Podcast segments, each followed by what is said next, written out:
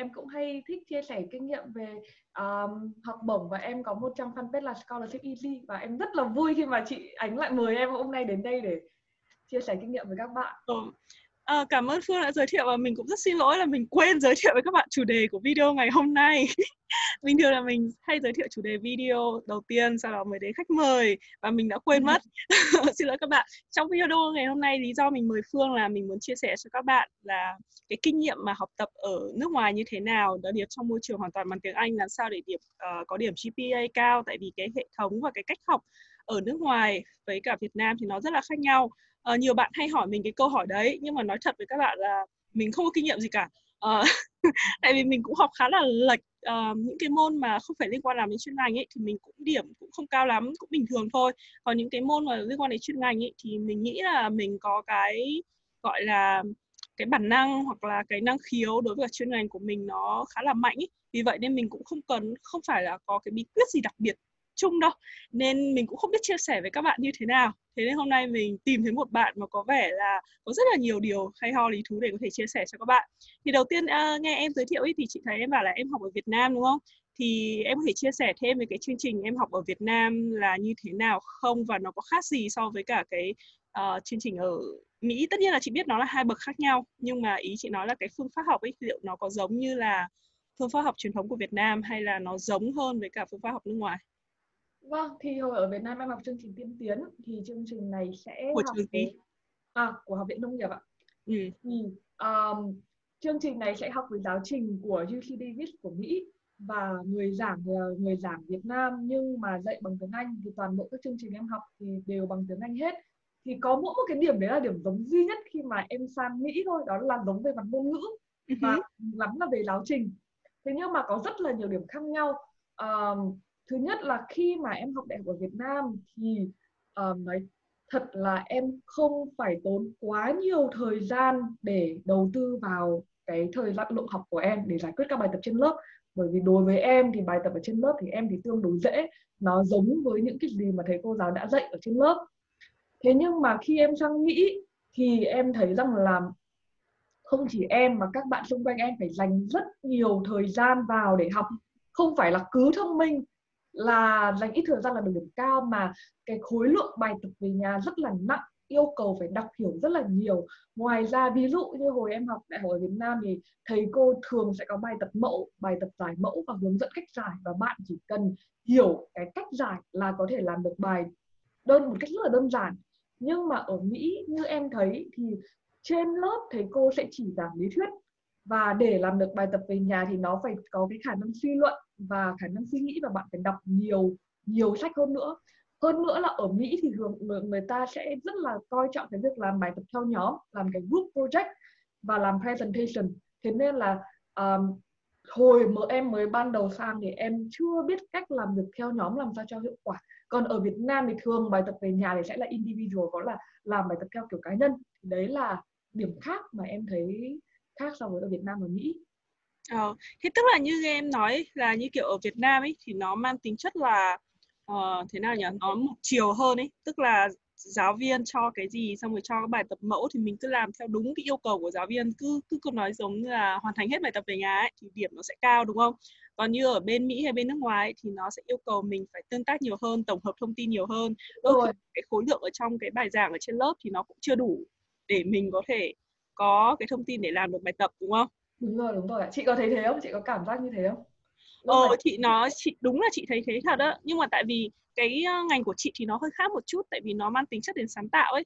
Nên đôi khi cái sáng tạo thì nó lại bắt nguồn từ cái tư duy của em chứ nó không phải là em cần phải tổng hợp rất là nhiều thứ. Còn những cái môn mà cần tổng hợp ví dụ như các cái môn lý thuyết về uh, principle ấy, hay là theory ấy, thì thực ra là chị cũng không có làm tốt lắm cái hồi mà chị đi học.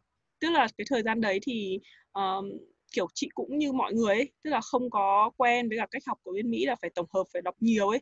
Và đôi khi lúc mà cái viết uh, cái essay chẳng thấy cô ừ. cái bài xong bảo nêu nhận xét hay viết gì đấy mình cũng viết rất là cảm tính thôi. Mà thực ra đáng nhẽ là mình phải đọc, đọc rất là nhiều các cái thông tin và tổng hợp nó cũng chỉ đơn giản như là giống như em cãi nhau trên mạng ấy. Lúc mà em cãi nhau thì em phải đưa ra cái dẫn chứng đúng không?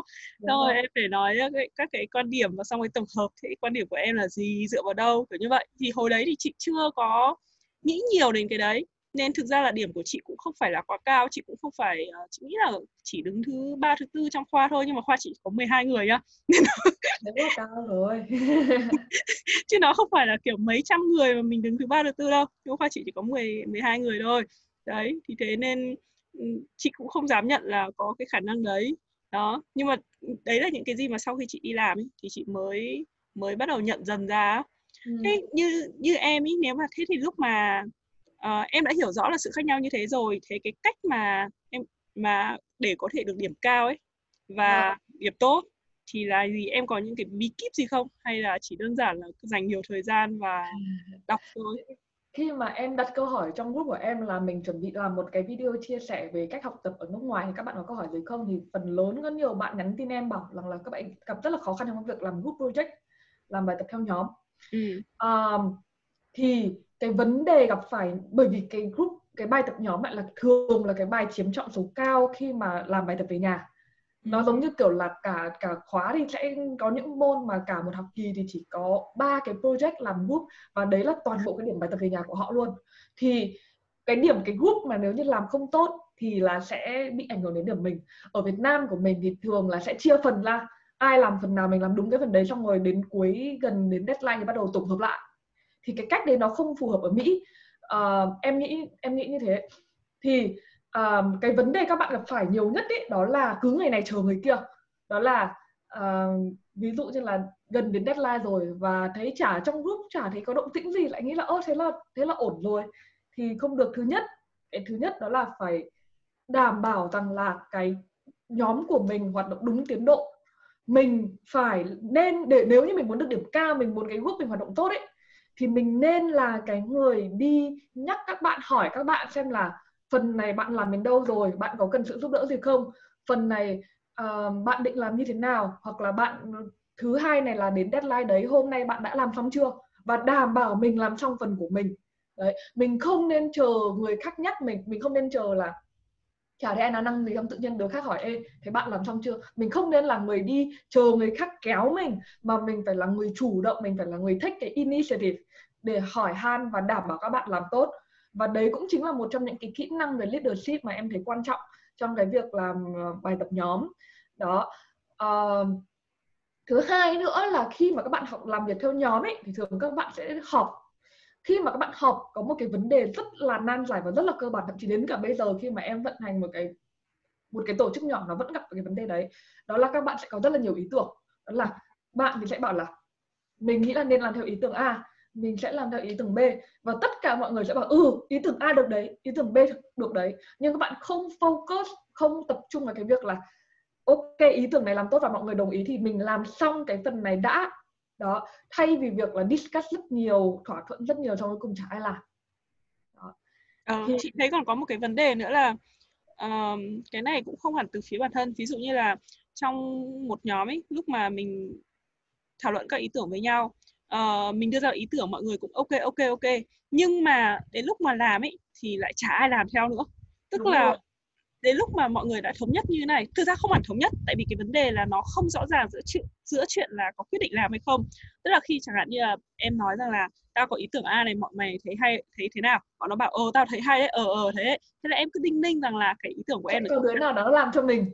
Hoặc là hoặc là em đinh ninh là bọn nó chấp nhận ý tưởng đấy của em và sau đó em ừ. cứ làm theo cái ý đó. Nhưng sau đó đến đoạn sau ấy thì khi mà ghép với cả việc của những đứa khác ấy, thì những đứa khác nó lại kiểu conflict với ý tưởng của em. Tại vì nó không nghĩ không để cái ý tưởng của em trong đầu. Tức là nó không phản đối nhưng nó cũng không để trong đầu. Thế nên ừ. chị thấy cái việc mà confirm ở trong trong một group ấy rất là quan trọng. Tức là khi mà em thảo luận cái gì cả uh, bất kỳ cái gì thì sau khi những cái buổi thảo luận đấy thì nên là vậy chúng ta sẽ thống nhất với nhau là thế này thế này nhé có ai phản đối gì không?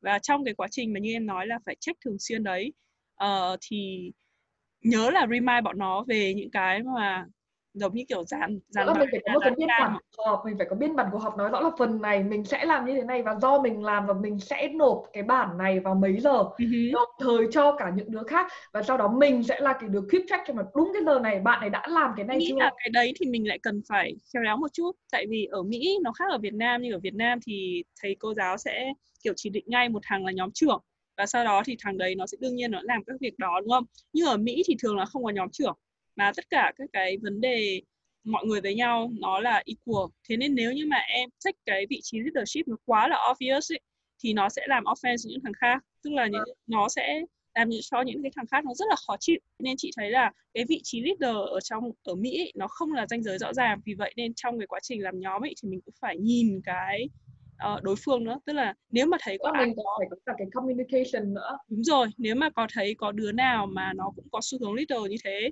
thì tốt nhất là nên nói chuyện với cả nó và cùng nhau keep track với nhau. Chứ không phải là mình tự nhận mình là một cái vị trí leader. Ừ. đấy. Ý của em là nếu như mà đến thời điểm này mà mình thấy người khác chưa làm thì mình nên là người đi dục nhưng nếu ừ, có một bạn khác nếu có một bạn khác đã dục rồi đã nói đã nhắc mọi người thì tốt quá thôi mình cứ làm theo lời nó bảo. Ừ ừ đấy thì chị nghĩ là đôi khi mình cũng phải cân bằng ấy. Tức là để lựa phải nhìn các cái thành viên khác đã nữa chứ không Đúng phải rồi. là mình cứ khăng khăng cứ làm theo cái cái cái quy trình bình thường mà mình làm ấy mà nó cần phải flexible cái độ linh hoạt của nó còn phải cao hơn. Ừ. thì đã clarify cái ý của em rất là rõ ràng. Ờ thế uh, em thì em học ở cả tiến sĩ đúng không? Thế cái học tiến sĩ với cả cái mức đại học em không em có học master không nhỉ em không học master em học thẳng luôn thì em thấy là cái ừ thì cũng gọi là một cái mức uh, thấp nhất là đại học xong rồi lên mức cao nhất là tiến sĩ. Thì em thấy cái sự khác nhau trong cái việc học tập nó có rõ rệt đâu ý của chị là cái việc mà học ở ăn ở ở đại học và học ở tiến sĩ thì cái level đúng không? Cái level intensity nó có khác nhau nghĩ là cái phương pháp học ấy cái phương, à, phương pháp học và cái phương pháp tiếp, tiếp cận ấy thì nó có khác nhau không? Có nếu như mà học đại học ấy cái khác biệt lớn nhất là cái tư duy có nghĩa là cái khi mà học đại học thì mặc dù là mình vẫn phải tổng hợp thông tin mình vẫn phải uh, làm nhiều bài tập về nhà nhưng mà học khi mà bạn học cao học ấy thì cái level of thinking có là cái cái khả năng suy nghĩ tư duy của bạn sẽ bị đòi hỏi cao hơn rất là nhiều. Cái lượng kiến thức mà giáo sư đưa ra ở trên lớp nó sẽ nó sẽ nó sẽ sâu hơn nó sẽ sâu hơn và bạn phải đọc thêm nhiều bài báo hơn bài báo khoa học hơn chứ còn sách giáo khoa sách textbook nó vẫn chưa đủ level để bạn làm để bạn thể hiện trong cái bài thi của mình tốt. Nữa là um, em thấy em thấy là học cao học thì nó sẽ uh, bài tập về nhà em thấy là ít hơn so với học đại học nhưng mà nó sẽ yêu cầu mình mình mình tư duy nhiều hơn. Mình sẽ phải ví dụ một bài tập về nhà của em đó là mở sách giáo khoa ra chỉ ra ba điểm sai hoặc là chỉ ra ba cái thông tin chưa được update chưa được update ở trong cái quyển sách đó. Còn bài tập về nhà ở đại học thì sẽ là uh, mở sách giáo khoa ra làm nhìn hướng dẫn và làm cái bài tập này. Đấy. Uh-huh. và ờ nếu thế thì uh, tính ra ấy, không biết chị nhận xét này có đúng không? Tức là ở đại học ấy thì có thể học kiểu 18 20 21 credit thậm chí đấy thậm chí là lên đến 10 21 credit nhưng mà đối với cả mức cao học ấy thì chỉ cần học khoảng 12 15 là rất là nặng rồi tại vì đòi hỏi cái thời gian mà làm bài tập về nhà nó sẽ nhiều hơn đúng không? Phải nghĩ nhiều hơn. Thế em có lời khuyên nào cho các bạn mà học trong cái môi trường tiếng Anh khi mà đặc biệt là ở cao học ấy mà khi mà trình độ tiếng Anh của các bạn ý chưa tốt lắm cái trình độ tiếng Anh ở đây nó không phải thể hiện qua điểm IELTS hay là TOEFL đâu mà mà thực sự là IELTS TOEFL nó chỉ là một cái nó rất là căn bản thôi còn trình độ tiếng Anh ở đây thực sự là phải là những bạn nào mà đọc nhiều này hay là cũng có tư duy tốt này và kiểu thực sự là sử dụng nó một cách nhuần nhuyễn ấy đấy thế nên chị thấy là kể cả những bạn mà điểm IELTS 7.5 hay là 8 lúc mà sang đây nó không làm ừ, đúng rồi cũng sẽ bị kiểu rất là sốc và, yeah. thậm chí là kiểu nghe giảng cũng như vịt nghe sấm tại vì nó sẽ phải đòi hỏi cái cường độ mà theo dõi tập trung ấy nó rất là cao chứ nó không phải là như khi mình đi thi chỉ tập trung nghe 5 10 phút ấy nó sẽ khác hẳn nhau đó thì em có cái lời khuyên nào dành cho những bạn mới sang mà cái vấn đề ngôn ngữ vẫn chưa thực sự quen không? Vâng có. Um, cái này là không chỉ áp dụng hồi em mới sang Mỹ mà ngay cả hồi em học đại học ở Việt Nam thì vì em học chương trình toàn bộ bằng tiếng Anh và nhiều bạn khác trong lớp cũng chưa học bằng cái chương trình toàn bộ bằng tiếng Anh bao giờ. Và ừ. em để ý khi mà các bạn học ấy các bạn ấy sẽ cố gắng học thuộc lòng cái câu tiếng Anh đấy và đến khi đi thi bạn sẽ cố gắng paraphrase hoặc hoặc là thậm chí có những bạn mà đọc không hiểu đề bài đọc đến đề bài còn không hiểu thì làm sao mà làm được bài tập. Thì có một cái mà em rất là đơn giản thôi, nhưng mà gần như không ai làm. Em trả lời đó là các bạn phải học thuộc từ từ mới, học thuộc cái từ, cái cái cái thơm ví dụ như, tùy vào level của bạn. Ví dụ như em là em khi mà học, em đọc sách chẳng hạn thì em biết đến khoảng hơn 90 95 phần trăm những cái từ ở trong sách. Nhưng chỉ cần một cái từ gì đó thôi mà em không biết nghĩa là gì. Thì thay vì nghĩ rằng là à có thể đây chỉ là một cái adverb hoặc là cái từ này nó không quan trọng, nó chỉ là để cho cái nghĩa của câu này hay thôi. Thì mình phải search Google, mình phải xem từ điển, xem là cái từ đấy có nghĩa là gì. Và không bỏ qua bất kỳ một cái từ mới nào, không bỏ qua bất kỳ một cái từ nào bằng tiếng Anh mà mình đọc trong cái tài liệu mình không hiểu. Có nghĩa là có thể bạn không cần phải học thuộc lòng, bạn có thể không cần phải được viết của đấy ra rồi, nhưng ít nhất là bạn phải search Google hoặc là xem từ điển xem từ đấy nó là cái gì đã và nếu như bạn thấy cái từ đấy là một từ quan trọng bởi vì bạn không biết nghĩa bạn không biết đấy là một cái từ mang tính chất là làm hoa mỹ hay là cái từ đấy là một cái từ quan trọng. Và nếu như bạn nghĩ đấy là cái từ quan trọng thì buộc phải ghi ra vở và bạn buộc phải thuộc nó. Bởi vì nếu không sau này khi mà đến lúc mà làm đến, đến khi đi thi học kỳ sẽ có lúc mà gặp được cái từ đấy mà bạn không hiểu cái đề bài. Uh-huh. và một và đến tận bây giờ em vẫn luôn luôn làm cái điều đấy. Mỗi một lần em học một cái chương mới em bao giờ cũng kẻ quyển vở ra và sẽ có khoảng 10 từ mới mà em không biết và nó là thường xuyên luôn. Và nhờ thế thì học thì mình thứ nhất là vừa bổ sung từ vựng cho mình thứ hai là cái vấn đề ngôn ngữ nó không không đến mức là quá quá khó khăn nữa bởi vì em biết là những cái bạn học IELTS tốt ấy thì thường là cái tiếng Anh daily của họ cái tiếng Anh phổ thông của họ rất tốt nhưng cái tiếng Anh chuyên môn thì lại không có nên là chả có cách gì để bổ sung tiếng Anh chuyên môn bằng cách là tăng từ vựng lên. Đó. Uh-huh. đấy là cái cái cái nguyên tắc của em đó là bất kỳ lúc nào đọc một cái trang giấy tài liệu chuyên môn thì có từ mối buộc phải tra đấy. chị nghĩ là chị bổ sung thêm cái ý này của em nhé chị nghĩ là cái cách cái em nói là đúng đấy, nhưng mà có thể là em giải thích chưa rõ hẳn ra. Thì chị bổ sung ấy khi mà em nói rằng là tra từ điển hay tra Google ấy, thì chị nghĩ là cái ý em là làm sao để hiểu cái thuật ngữ đấy một cách chuẩn xác nhất. Chứ nó không phải chỉ đơn giản là hiểu nghĩa từ Anh sang Việt ấy tại vì khi mà em tra một cái từ điển ấy thì thường là nó sẽ không giải thích quá là chi tiết để cho em có thể hiểu được cái nghĩa. Ví dụ như này nhá. Uh, cái này là chị nhận ra khi mà học chuyên ngành ấy, học chuyên sâu ấy có vấn đề là đọc tất cả các tài liệu có thể em sẽ biết na ná là tất cả các từ đấy nó có nghĩa là gì. Nhưng mà bản chất là nó là có nghĩa là gì và ý nghĩa của nó ra sao chưa chắc em đã hiểu. Mà để em hiểu được ấy, thì em phải tra Google. Google đây là gì? Tức là tra là cái từ đấy thực sự trong trong cái chuyên môn của em nó nghĩa là như như thế nào? Ví dụ nhá trong chuyên ngành của chị có những cái từ rất là đơn giản như là entrance này lối ra lối vào này exit này lối thoát đúng không? Egress này nó cũng là lối ra lối vào này. Đấy thì nếu như bạn nào không học ấy thì có thể sẽ không hiểu ba cái sự khác nhau của ba từ đấy nó là như thế nào. Tức là chỗ nào dùng entrance chỗ nào dùng egress chỗ nào dùng exit các thứ. Nghe thì có vẻ rất là na ná giống nhau đúng không? Đó. Đấy thì khi mà em học ấy thì em phải em, em hiểu ra là nghĩa của nó. Nhưng mà nếu em em phải kiểm tra lại xem là chắc chắn là em có hiểu cái term đấy nó chỉ là cái gì trong trường hợp như thế nào hay không. Thì khi mà em hiểu một cái khái niệm hay là một cái term rõ rồi ấy thì lúc mà em đọc cả một cái đoạn văn hay là uh, đọc tài liệu ấy thì em sẽ dễ dàng nhận ra có những cái từ mới mà em không biết ấy nhưng mà em sẽ, sẽ dễ dàng nhận ra rằng nó sẽ phù hợp với context này. Tại vì cái term này em biết rằng là nó sẽ nói đến cái vấn đề abc xyz và vì vậy nên cái từ này chắc chắn là nó sẽ liên quan và nó bổ sung cho nghĩa như này. Thì tức là nó sẽ giúp cho em suy đoán hơn. Uh, thì khi mà học những cái môn chuyên ngành ấy thì cái việc mà hiểu chính xác cái từ ngữ của chuyên ngành ấy nó rất là quan trọng. Chứ nó không phải chỉ là hiểu theo cái ngôn ngữ theo kiểu là từ Anh sang Việt từ Việt sang Anh ấy. Đấy tức là không phải hiểu để dịch. Khi mà bởi vì tùy level của bạn nhé ví dụ có những bạn mới thì có thể đọc cả một trang có khi thấy cả 20 30 từ mới luôn thì uh-huh. cái cách nếu như cần tra nhanh ấy, để hiểu ý ấy, thì cứ tra Google hoặc là tra từ điển có thể từ điển Anh Anh hoặc là từ điển Anh Việt nhưng uh-huh. mà sẽ có những cái từ mang tính chất chuyên môn thì bao giờ nó sẽ có định nghĩa ở trong sách giáo khoa thì mình ừ, đúng rồi đấy mình đặt cái định nghĩa đấy ở trong sách giáo khoa đó, uh-huh. hoặc là thầy cô sẽ hướng dẫn đó ừ đúng thế đấy tức là bản chất là phải hiểu cái nó gọi là glossary nhỉ đúng rồi, đúng rồi.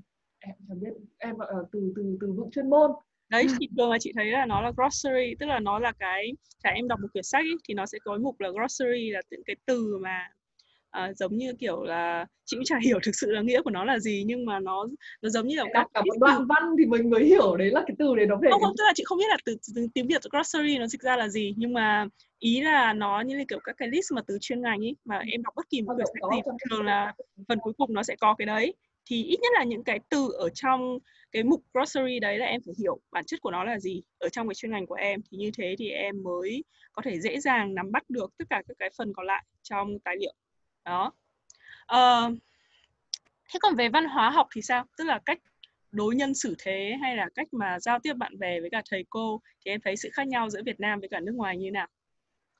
Um, có một cái rất là hay đó là về đối xử với bạn à, với thầy cô đấy ừ. thì ở Việt Nam mình à, thường ấy các bạn sẽ em thấy thôi nhá em thấy là thường các bạn sẽ ngại contact với thầy cô uh-huh. thường ấy một khi mà đã email hoặc là gọi điện thầy cô thì bao giờ một là hỏi về điểm chat hai là hỏi trên thư giới thiệu chấm hết còn ngoài ra là gần như không bao giờ liên lạc với thầy cô um, đấy là với ở Việt Nam và thường ấy các bạn sẽ nghĩ thầy cô là bậc về bề trên rất là cao và thường các bạn sẽ rất là formal rất là nghiêm túc khi mà các bạn nói chuyện thầy cô kiểu việc quan trọng lắm lắm lắm lắm mới phải hỏi thầy cô. Đấy thế thì ở Mỹ thì thầy cô lại rất là thân thiện với học sinh rất là đỡ rất là thân thiện uh, nói chuyện có thể không cần phải quá formal và thầy cô thì luôn luôn là khuyến khích các bạn uh, gặp và trao đổi uh, với thầy cô. Có một cái em thấy rất là hay ở Mỹ đó là họ có một cái office hour có nghĩa là cứ vào cái giờ từ cái khung giờ này thì thầy cô sẽ phải available cho học sinh. Và bất kỳ lúc nào học sinh có bất kỳ một câu hỏi gì thì có thể email giáo sư hoặc là đến gặp thầy cô để hỏi. Và cái này cũng là một cái kinh nghiệm cực kỳ quan trọng với những bạn nào mà muốn đi học uh, học tốt ở nước ngoài. Đó là phải thường xuyên communicate với giáo sư em thấy có một cái điểm mà gần như các bạn không bao giờ thích advantage có là gần như không bao giờ uh, tận dụng đó là các bạn ấy được có một cái khung có, có những lớp thì có TA những lớp có trợ giảng trợ giảng dành nguyên cả một buổi chiều để mà đến để mà các bạn học sinh đến office để mà hỏi. Nhưng mà cũng gần như chả bạn nào đi hỏi. Hoặc là uh, giáo sư bao giờ cũng có email hoặc là sẵn sàng giải đáp thắc mắc các bạn nhưng mà gần như chả ai uh, take advantage thì em thấy đấy là một điều rất là phí um, như em chẳng hạn thì cứ trước khi em thi học kỳ khoảng một tuần là bao giờ em cũng xem lại bài vở xem là có cái chỗ nào em không hiểu rõ. Là em sẽ email giáo sư và hỏi là thầy có thời gian nào dành không để em có thể hỏi về vấn đề này? Nên gặp mặt hỏi nhiều hơn là email bởi vì email đôi khi bạn nhắn giải thích nó rất là dài. Tốt nhất là có thể nên gặp hỏi hoặc là gặp TA đó. Um, thì em thấy là nếu như communicate với giáo sư tốt thì mình sẽ học cái môn đấy tốt hơn. Ví dụ như là gần đây nhất là em vừa mới thi học thi môn giữa kỳ, thì có một cái vấn đề em đọc nhiều nhưng em không hiểu. Và khi mà em nhắn hỏi giáo sư là giáo sư bảo ok trong office sao bây giờ luôn? Cũng được. Thì em sang thì giáo sư rất là nhiệt tình, chỉ giải từng tí một. Thậm chí giáo sư còn bảo đây này, mày học kỹ cái này này, cái cái này sẽ có trong đề thi đấy. Và bạn đã học kỹ bạn đã hiểu rõ được cái này chưa và em bảo em chưa hiểu rõ lắm, thầy giảng rất cẩn thận. Sau đó, đến lúc em thi học kỳ đúng là có cái phần đấy và đấy là cái phần điểm cao nhất trong cả một cái đề bài luôn. Và em làm phần đấy trong vòng một phút, bởi vì giáo sư hướng dẫn em một cách cực kỳ nhanh để mà làm và em thực sự em chỉ mất đúng một phút để em giải cái đấy. Thế thì còn một cái nữa là khi mà các bạn communicate với giáo sư, các bạn phải biết cách communicate nhá có nghĩa là không phải là bạn, giáo sư đồng ý là ok, vậy thì bạn đến phòng office đi, bạn hỏi đi không phải là cái việc mà bạn mang cái slide bài giảng đến và bảo giáo sư là, thầy ơi, chỗ này em không hiểu thầy giảng cho em. Không phải, đấy không phải là một cách đúng. Cái cách tốt ấy đó là bạn đọc trước và và sau đó bạn bảo với giáo sư là, thầy ơi, cái vấn đề này, em hiểu nó là như thế này. Đấy, bạn bao giờ phải nói rằng là bạn đã hiểu nó, vấn đề này như thế nào. Sau đó bảo giáo sư là, không biết là em hiểu có đúng không? Nếu như thầy thầy sai sai thì thầy correct lại giúp em đấy thì lúc đấy thì thầy mới cảm giác là à mình cũng có dành thời gian để mình tìm hiểu chứ không phải là đưa ra bảo thầy giảng lại từ đầu. Cái đấy thì giáo sư cực kỳ khó chịu.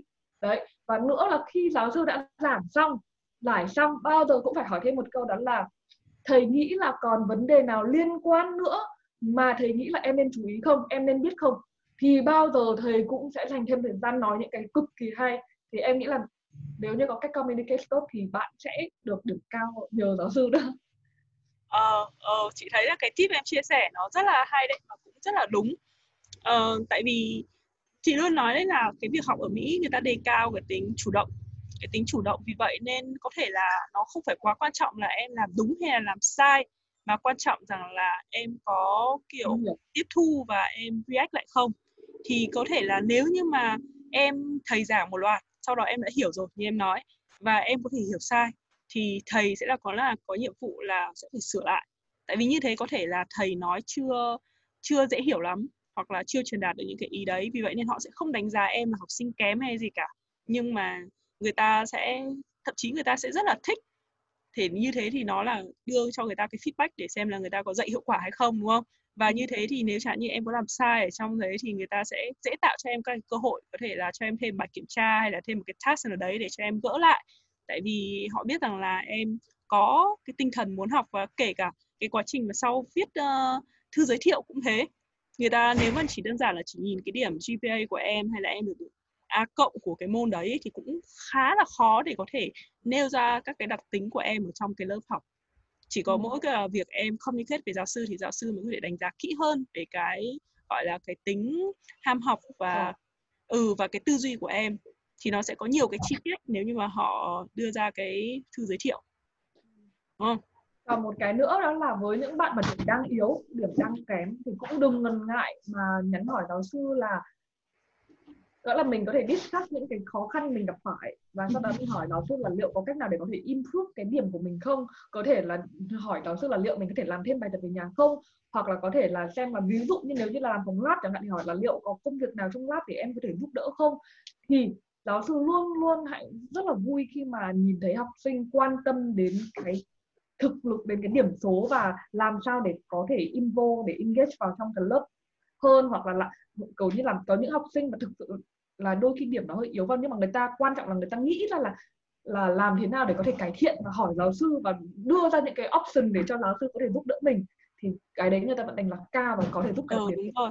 Tức là trong cái cải thiện nó cũng có cái có một số bạn ấy chỉ đơn giản là đến này uh, hỏi là xin giáo sư giải kỹ ra lại bài cái này không phải là chỉ có mình sinh viên quốc tế nhá mà sinh viên Mỹ luôn á là bà chị nó cũng có lần nó không hài lòng với cả điểm của nó và nó nghĩ rằng là giáo sư chấm nó không công bằng ấy thế là nó đến gặp giáo sư và và xin ông ấy xem xét lại để chấm và sau đó thì ông ấy bảo ông ấy xem lại và ông ấy bảo rằng là không tao nghĩ là mày chỉ được điểm như thế thôi và nó rất là tức giận, kiểu, tại vì con, tại vì đứa đấy cũng là một đứa học rất là giỏi và lúc nào cũng được điểm A ấy. nhưng khi mà nó gặp một cái môn B như thế thì nó sẽ rất là sốc và nó rất là khó chịu thế là từ đấy thì nó và giáo sư luôn có một cái sự hiềm khích ấy còn trong khi đó thì với những trường hợp mà uh, em bị điểm thấp mà em như em nói đấy chỉ cần đến và xin rằng là tìm các cơ hội để có thể improve điểm này hoặc là nhờ giáo sư chỉ ra là mình đã làm sai ở đâu? đúng rồi sai ở đâu và uh, làm nếu mà mình muốn được điểm A thì mình cần phải cố gắng ở những cái điểm như thế nào và xin cái cơ hội để mình thể gỡ điểm thì người ta sẽ đánh giá cao và cái mối quan hệ giữa mình với cả giáo sư nó sẽ tốt hơn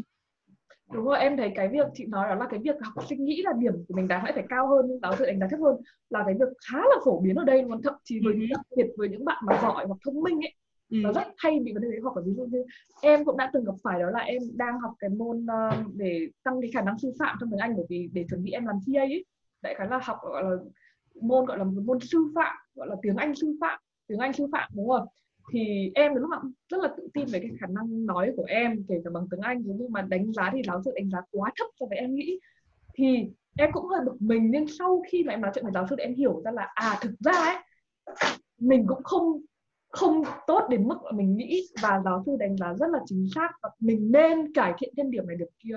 Thì em nghĩ là các bạn cũng nên có một cái mindset là đừng bao, đừng nghĩ rằng là giáo sư ghét mình đánh giá điểm mình thấp học của mình quá tốt mà nên hỏi giáo sư là ok thầy nghĩ em chỉ được điểm B thôi vậy thì thầy hãy nói với em em nên như thế nào thì em mới được điểm A? Ừ đấy thì như thế mình mới hiểu được cái objective của người ta là gì thì mình mình theo được. Ừ thế còn về trong cái quan hệ bạn bè thì sao? Quan hệ bạn bè thì em thấy nó cũng không quá khác biệt uh, cho lắm. Em thấy không không không quá khác biệt cho lắm về cơ bản thì với cả nó cũng tùy tùy môi trường ấy. Ví dụ như ở Việt Nam thì cũng tùy lớp đúng không? Có có lớp thì bạn bè rất là thân thiết với nhau nhưng có lớp thì bạn bè lại chia bè chia phái thì ở Mỹ thì họ cũng thế.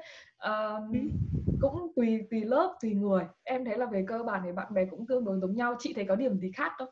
À, thực ra thì khóa của chị có mỗi 12 đứa. Mà 12 đứa mà đến một nửa là Trung Quốc rồi ấy. thì cái Đúng đứa mấy đứa chị chơi chị thân nhất thì uh, Trung Quốc thì các bạn ấy chơi với nhau thế nên thành ra là ờ, nên ở cái khóa ờ đến khóa master của chị thì chị cũng chỉ chơi với cả một thằng Trung Quốc với cả một đứa một thằng Trung Quốc bị bọn Trung Quốc khác tẩy chay. Đúng rồi có duy nhất một cái về bạn bè thôi đó là các bạn Trung Quốc luôn luôn đi theo nhóm với nhau và luôn luôn chỉ nói chuyện với nhau và không bao giờ nói chuyện với dân Mỹ hay là dân Việt ừ. hay là các dân khác. Cái đấy chỉ làm cho em kiểu cảm thấy hơi khó chịu thôi chứ còn chẳng ảnh hưởng gì đến mình cả ờ đấy thì cái cái đứa mà Trung Quốc mà chị chơi đó là đứa bị tẩy chay bởi nhóm Trung Đúng Quốc. ờ với cả chị cũng chơi với cả một đứa Mỹ còn cái số còn lại thì bọn nó khá là độc lập tức là bọn nó cũng chả chơi với nhau ấy. Tức là mỗi đứa nó tự chơi ấy. đó. Thế nên thành ra là chị cũng không có nhiều quá kinh nghiệm bạn bè ở Mỹ lắm nhưng mà nếu có thể tóm gọn trong vòng mấy điểm chính thì em thấy là uh, có lời khuyên nào để giúp cho những bạn uh, du học sinh có thể dễ dàng kết bạn với cả bạn bè phương Tây? Chị nói là phương Tây nhé tại vì châu Á thì có thể là có nhiều cái common về văn hóa nhưng mà đây là các bạn da trắng phương Tây ấy. Cái này là câu hỏi cũng rất là hay. Uh, cái này không chỉ là để kết bạn Tây mà là sử nếu như những bạn nữ mà muốn yêu trai Tây chẳng hạn ờ. thì nó cũng là một cái cái kinh nghiệm lớn nhất của em đó là uh, chủ động bắt chuyện đó chủ động bắt chuyện chứ không phải là thường ấy. Các bạn châu Á thì thường rất là ngại rất là sai và thường là các bạn sẽ không dám đi nói chuyện với người nước ngoài. Em uh, nhưng mà em nghĩ là nếu như mà mình chủ động bắt chuyện mình không nhất thiết bảo ê dạo này thế nào? thì nó lại quá awkward. Nhưng mà có rất là nhiều cách để chủ động bắt chuyện nhé. Ví dụ như là ví dụ như em với cả chúng em ngày xưa ờ, gặp nhau chẳng hạn thì em sẽ uh, comment à, em sẽ hỏi bạn ấy là ê thế tí nữa cậu thích ăn gì để tớ dẫn đi? Bởi vì gặp nhau ở Hà Nội mà. Tí, tí nữa cậu thích ăn cả đoàn 18 người em thấy bạn nào đẹp trai nhất em chạy lên em hỏi. Thì em sẽ hỏi là ê thế tí nữa cậu thích ăn cái gì để tớ dẫn đoàn đi? Thì mỗi một cái như thế thôi nó tạo ra một cái câu chuyện. Uh, thứ hai nữa là khi mà em đi học ở Mỹ này này thì nói thật là em cũng rất là ngại nói chuyện với người nước ngoài, bởi vì em cảm giác là người ta không chú ý đến mình, người ta không để ý đến mình và mình bắt chuyện nó sẽ rất là awkward. Thế cái cách em làm ấy, ở trong lớp ấy, thì em cũng sẽ nhìn cái bạn nào đẹp trai nhất ở lớp. Ví dụ bạn ấy sẽ ngồi bàn thứ hai chẳng hạn, thì bình thường thì em, bình thường em sẽ ngồi bàn, tầm bàn thứ ba, thứ tư. Thế nhưng mà giả sử em muốn bắt chuyện với bạn ấy, thì có một hôm em sẽ đến lớp sớm và em sẽ cố tình chọn cái chỗ cạnh bạn ấy và uh, em sẽ cuối giờ em sẽ hỏi là cậu ơi um, có cái chỗ này trong bài này tớ không hiểu lắm thì cậu có thể giải giúp giải giải thích giúp mình được không? Đó hoặc là hoặc là cách mà em bắt chuyện ờ, với các bạn Mỹ thì thường em không bắt chuyện ngay từ những cái hồi ngày đầu đi học đâu bởi thực sự em cũng hơi ngại. Nhưng mà giữa kỳ ấy bao giờ nó sẽ có Thanksgiving này nó sẽ có Spring Break này và đấy sẽ là cái dịp mà bạn quay ra bạn hỏi là ê cậu có ý định đi chơi đâu vào cuối tuần không? Cậu có ý định đi chơi đâu vào Thanksgiving không? Hoặc là à, cậu ơi tớ mới sang Mỹ mà tớ chả biết đi chơi đâu cả có thể gợi ý giúp tớ không?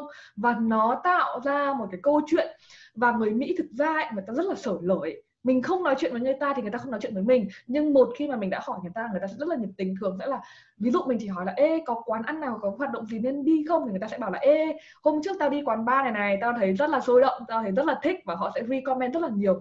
Và dần dần dần dần, cứ mỗi một hôm mình đến, mình có thể hỏi là, dạo này thế nào? Ờ, cuối tuần có việc gì làm không? Ví dụ thế thì nó sẽ nó sẽ tạo ra một cái tình bạn và sau khoảng 2 đến 3 lần bắt chuyện thì lúc đấy mình có thể là hỏi Instagram hoặc là hỏi Facebook thì nó sẽ nó sẽ tạo ra được mối quan hệ như vậy.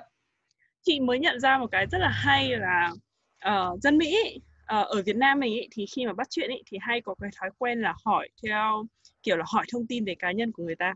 Đúng rồi đúng Mỹ, rồi chính xác chính xác. đất Mỹ thì chị thấy cách hiệu quả nhất đó chính là hỏi sự giúp đỡ của người khác. Rồi hỏi ý kiến hỏi hỏi ý kiến hỏi sự nói chung là làm thế nào để cho họ thấy rằng họ có ích Đúng tức là rồi. có thể là chỉ là nêu cái ý kiến là ờ tao có tao định mua này này nhưng mà tao không biết là nên chọn phương án nào chẳng hạn. Hoặc là mày có biết chỗ nào mà mua cây thông Noel rẻ không? Hay là đấy như em nói đấy là đưa ra các cái gợi ý vì họ là dân bản địa nên họ có thể biết. Hay là đưa ra cái ý tưởng nói chung là bất kỳ một cái gì mà khiến cho họ cảm giác là họ đang giúp đỡ mình và đang có ích ý, thì họ sẽ rất là nhiệt tình và rất là sởi lời. Và đặc ai cũng thích là mình được đề cao. Họ rất thích họ rất thích được hỏi về opinion ờ ừ đúng đúng. Tức là là là được uh, cái gì mà được đề cao bản thân được nói về bản thân họ thích mà. Đúng đấy rồi, đúng thành ra là mình cứ hỏi những cái đấy thì họ ở sẽ Việt Nam là... thì thường các bạn sẽ hay hỏi là uh, ê cậu quê đâu đấy? Uh, gì nhỉ? Uh, bố mẹ cậu làm gì thế? Uh, gì nhỉ? Uh, điểm gì học trường nào? Kiểu kiểu ở đấy cậu học trường nào?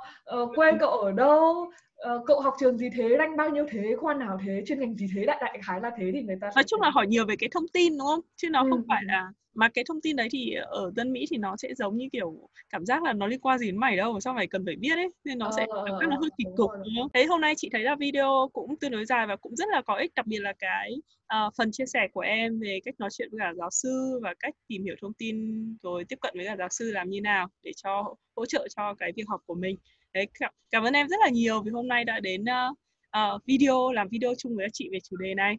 Đấy, còn nếu như mà bạn nào có muốn câu hỏi thêm về Phương Vũ hay là muốn tìm hiểu thêm về cộng đồng uh, săn học bổng của bạn ý thì có thể click xuống dưới cái link ở dưới đây, mình để ở trong cái phần description của video. Thế nhá. Uh, chào các bạn và hẹn gặp lại. Chào, cảm ơn Phương Vũ nhá. Là em là chị.